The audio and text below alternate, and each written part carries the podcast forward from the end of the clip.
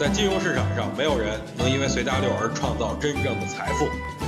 在交易上，必须要有独特的见解，才能在投资市场里叱咤风云。大家好，我是王彪，我为自己代言。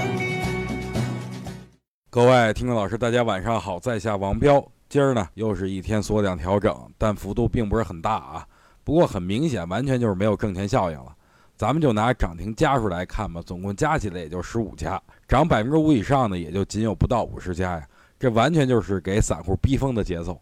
但是大家先别着急疯啊，咱们先换位思考一下：当市场没有挣钱效应，散户纷纷离场的时候，主力在干嘛？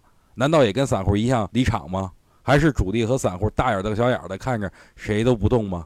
不是的啊。往往行情运行到这种情况下，主力都会趁着散户下车，赶紧的自己开车走人。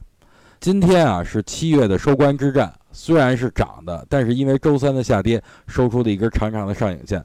不过呢，大家来看六月和七月的周线啊，就不难发现了，指数依然是逐渐放量上涨的，这说明趋势没有改变。所以不管短期主力耍什么阴谋啊，我们都要坚持到十月。想听更多彪哥的语音，可以添加彪哥微信公众账号王彪 HT，或在新浪微博上搜索王彪 HT 来跟彪哥进行互动哦。